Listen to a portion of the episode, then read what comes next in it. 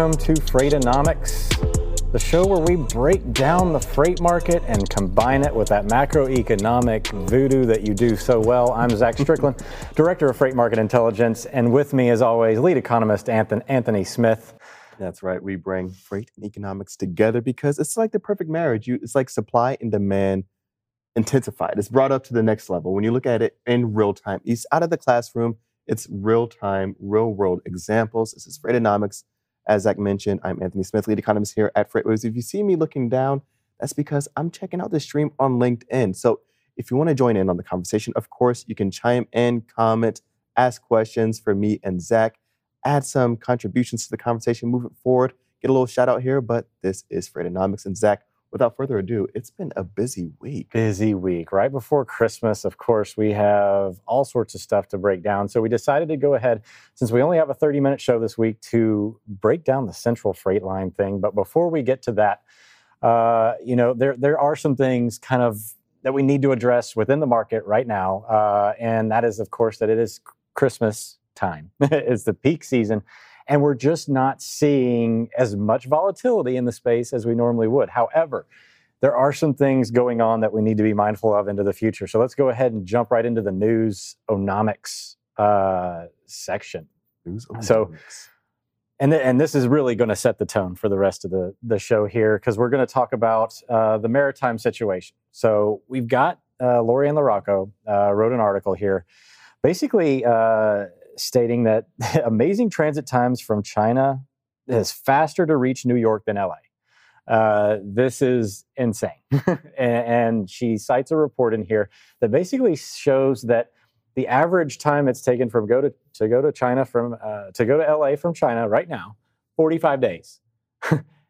compared to 38 days. Okay. I was going to ask you, what's the typical time frame? To New York. Well, typically, and we're not going to com- compare this to the typical time frame, but typically it's under 20 days mm-hmm. um, to get from China to Los Angeles.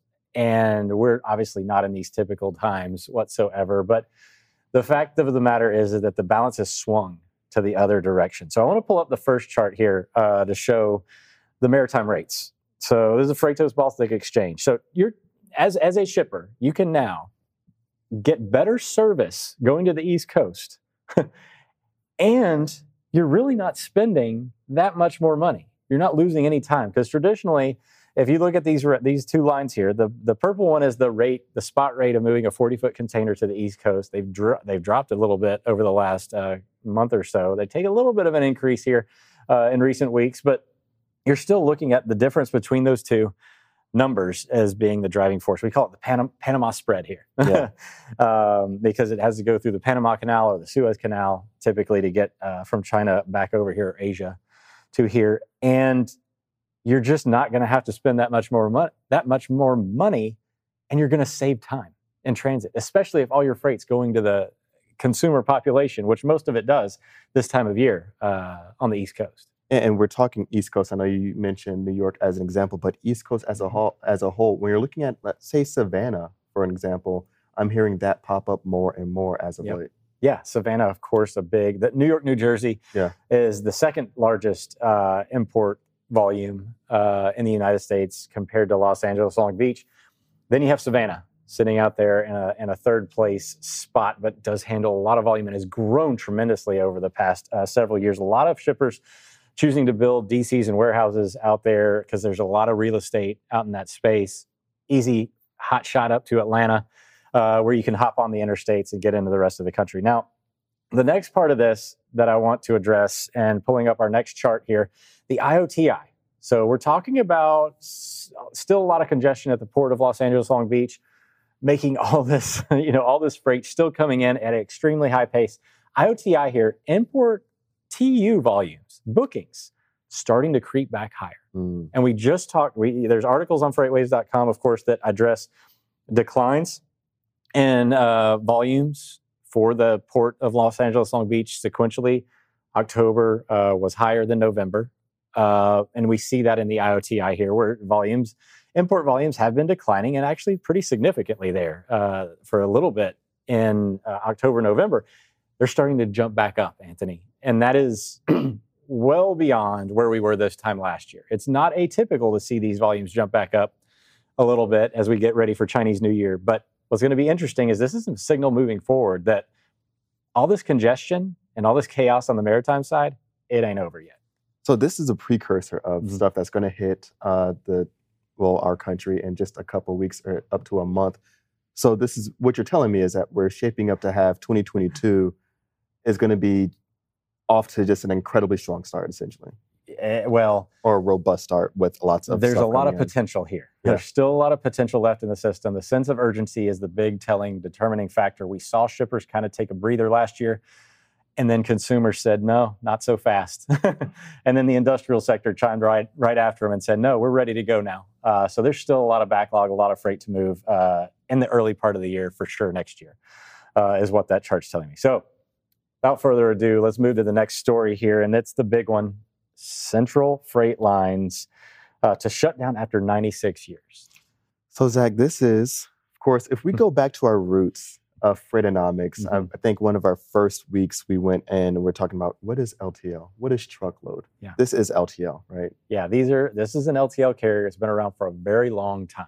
and also LTL, one of the hot markets throughout 2021. Correct. So we have a lot of things to dive into and break down to as to why one of the hottest segments has such a long-lasting company failing right now. So we talk about it a lot that obviously anybody that's got a pulse and has seen anything around supply chain knows that transportation rates uh, and carriers have more than they can handle. Mhm.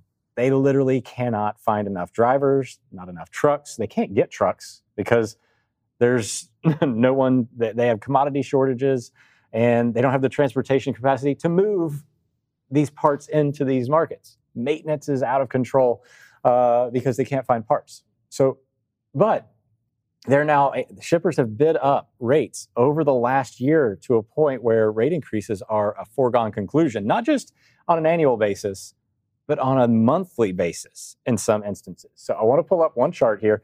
Uh, the LTL, uh, this is our contract LTL index here that measures the at an average rate per hundredweight for LTL volume shipments based on uh, you know several billions of dollars of uh, spend here, and you can see that over the last year, 15% increase Mhm. in the average rate per hundredweight for contracted LTL shipments. Now, LTL, very different in the regard that most of the freight is contract.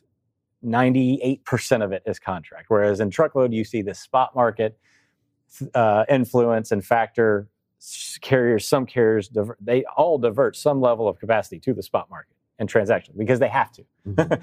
That's the nature of the beast. And LTL networks very static, stable. So your question was, how in this environment where carriers can just walk into shippers and say, "I'm going to charge you what I want," Yeah.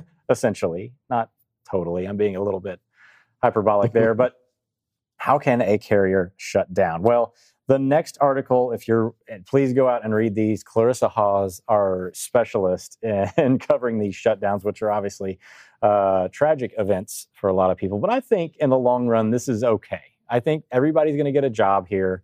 There's obviously, like I just said, drivers Most of the drivers already got picked up. they're, getting picked up already. We Yeah. just Estes picked up a ton of them. Uh, again, another article on the on the on our site here that you can that you can read. A lot of these uh, people will get snagged up, uh, et cetera. And really, this isn't a true shutdown in my mind Mm. because a lot of these customers, uh, they were they were broker customers. There's not as much broker freight on the LTL space, and it's very transactional Mhm. which is one of the things that led to the demise of Central Freight. Now, it states in this next article, autopsy report, how Central Freight fell into a five-year death spiral. It's been this has been coming for longer than five years. Speaking from somebody who's been in the space, and everybody knows that has been in pricing and LTL or even operates in LTL in general knows this has been a long time coming. Central Freight uh, traditionally never made money Yeah. as long as I've been in the space, I never heard once of them having a positive or a good OR operating ratio uh, in the space. And I would obviously get their rate sheets and say, do not go below these rates Mhm. ever. and that's just that's just known uh, that you would not price below Central's rates uh, in the space. And one of the methods of them, you know, and, and you get you get trapped in this because the old adage in LTL is freight moves freight. If, if there's a lesson from this uh, whole situation, it is that that is not 100% accurate. yeah.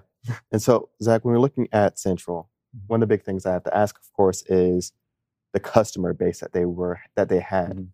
Did they because they were operating for so long. What were some of the the draws from them, or who were some of the largest customers that were really kind of honing in on Central Freight? Yeah, well, it, uh, if you read this article, Amazon actually got had their hand in Central Freight early on, about 2012 or so, uh, and then of course they got into a dispute, uh, and I don't know the details of that uh, all throughout, but uh, basically the article states that they were 30% of their business at one point. You cannot have a customer of that size drop out of your network. Yeah. On LTL, because like I said, the adage is freight moves freight, which is true to an extent until it doesn't. Mhm.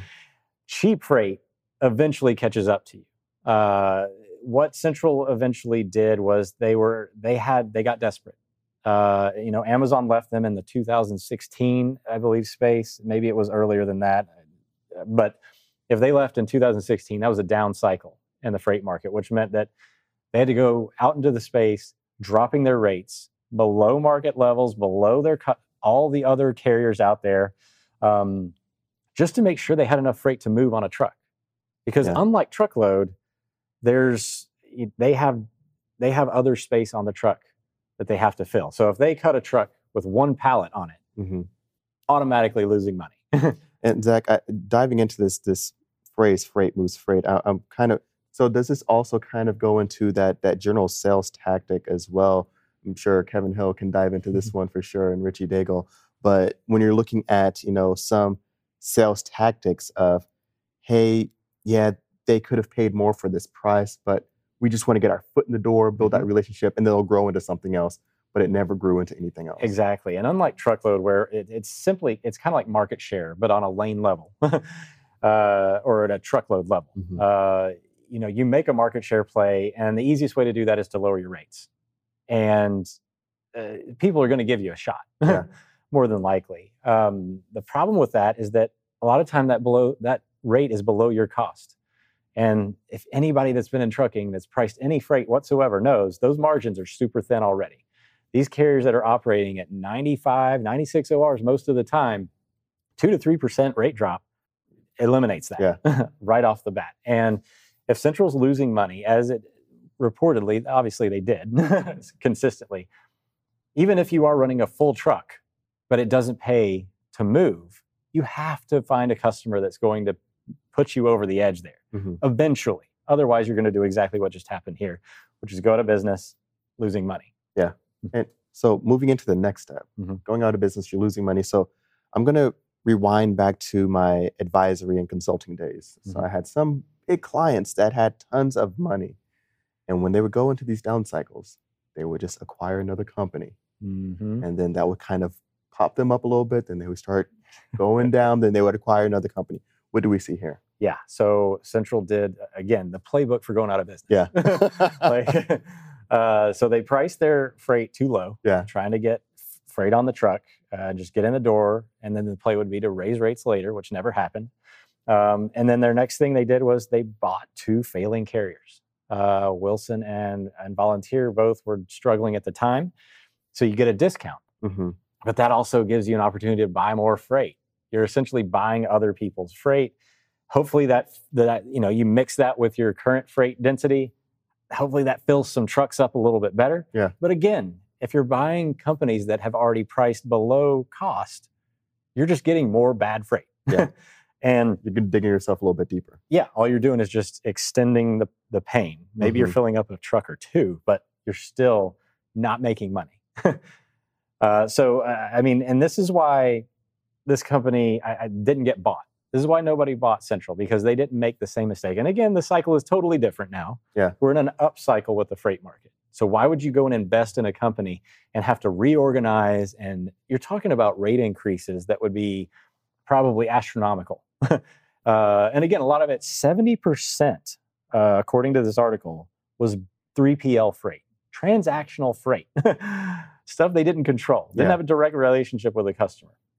Cannot have that at, a, at an LTL carrier because you just don't have the the network flexibility that you have in truckload. Truckload, you can deviate uh, trucks across the country, say, all right, I've got more trucks, go, and they're doing this fluid environment all the time. LTL, you've got to cut the Atlanta to Dallas truck every night without fail because all this other freight that's coming in depends on it from a service perspective. Yeah.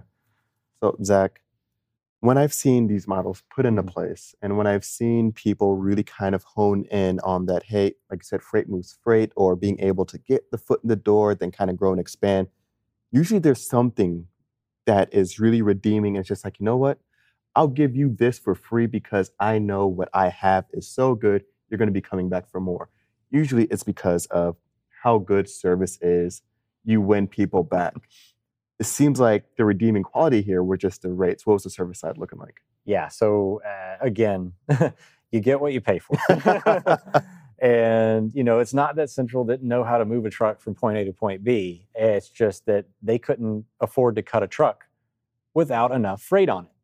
I mean, after a while, you sit on a truck because you don't have enough freight. You can't afford to move it. A half a truck, you know, uh, of LTL can at times make up for, you know, can pay for the line haul move. But then you got pickup, delivery, other uh, transactional things. I mean, there's four times more people involved in moving a stick of LTL freight than there is on the truckload side. Mm, So you got all this back office. It's much bigger. You've got docks that are actually docks. Truckload carriers have maintenance facilities and Yeah. rest facilities. They don't have to transload freight. They have drop yards. uh, LTL facilities are act- active spaces that require a lot of hands-on deck. So they can't afford to just pay for the line haul. you know, you can't do that math and say, well, there was two thousand dollars on that truck moving from Atlanta to Dallas, um, and that truckload only cost fifteen hundred dollars.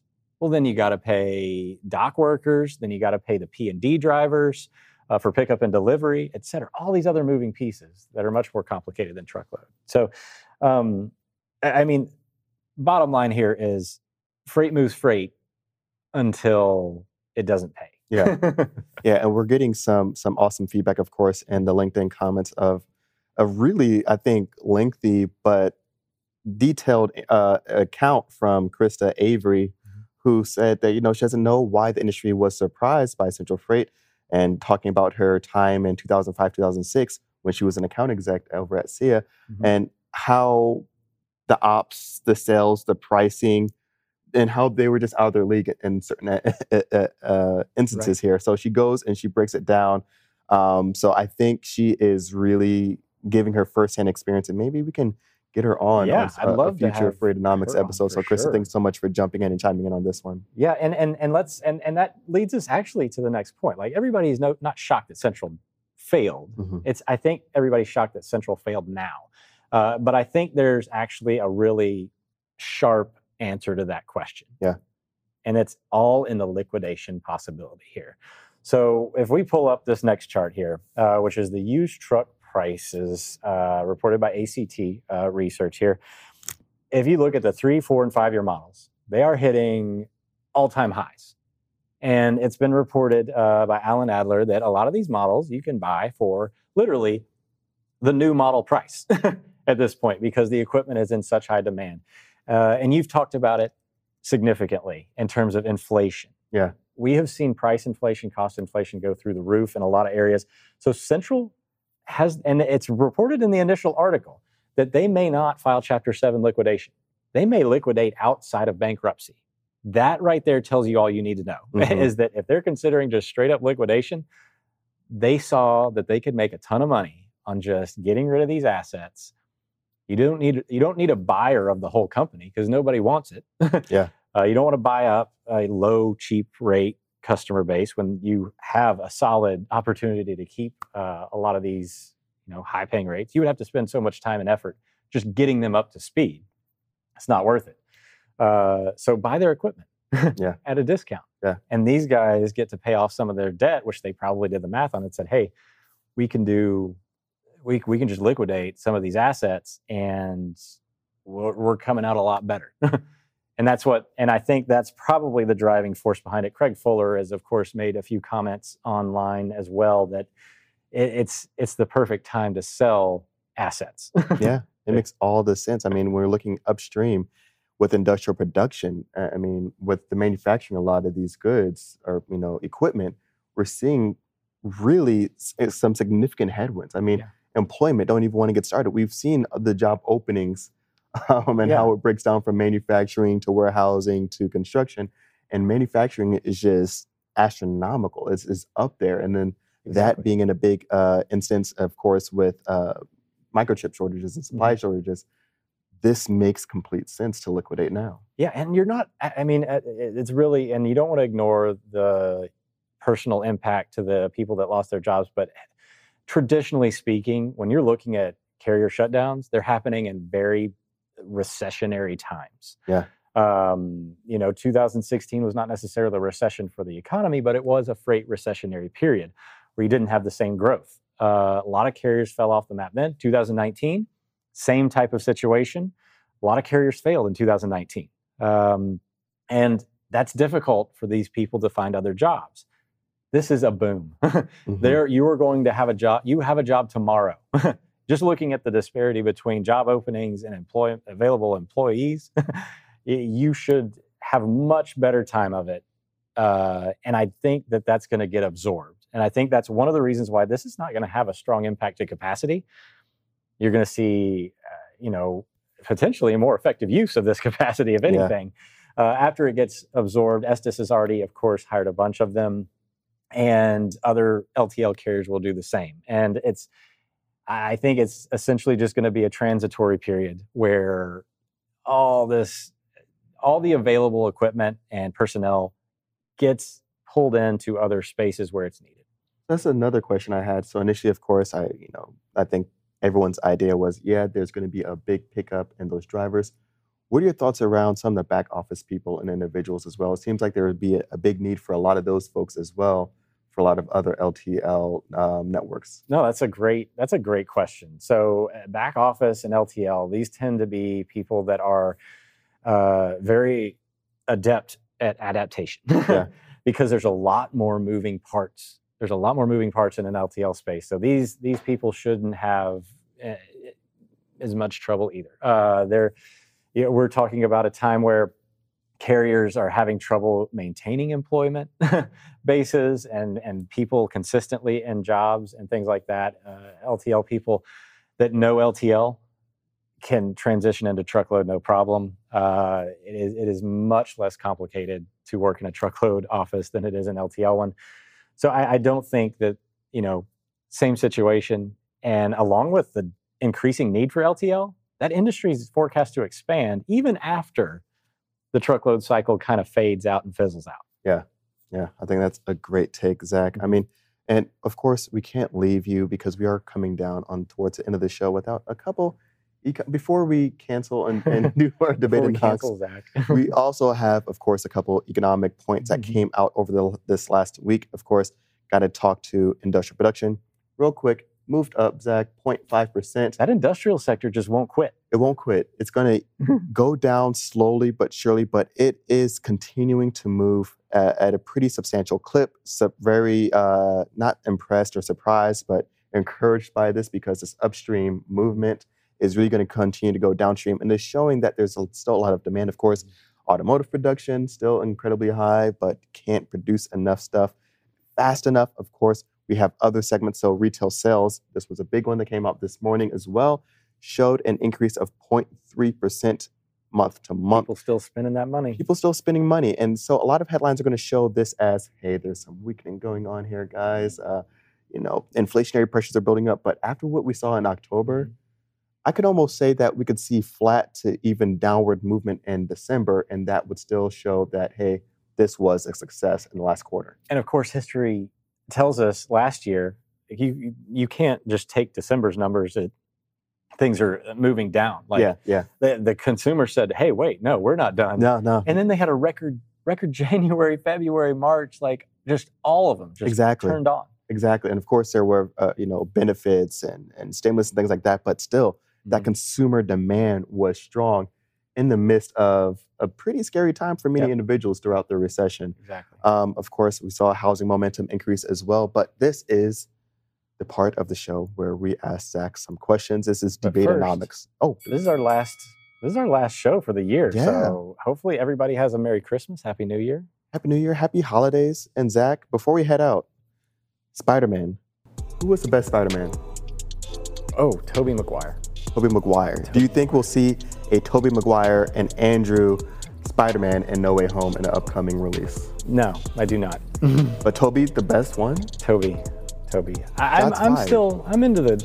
I, I like the uh, the animated version, the Miles. Is version. that is that top tier? He's top tier for sure. But All. Y'all have a great Christmas,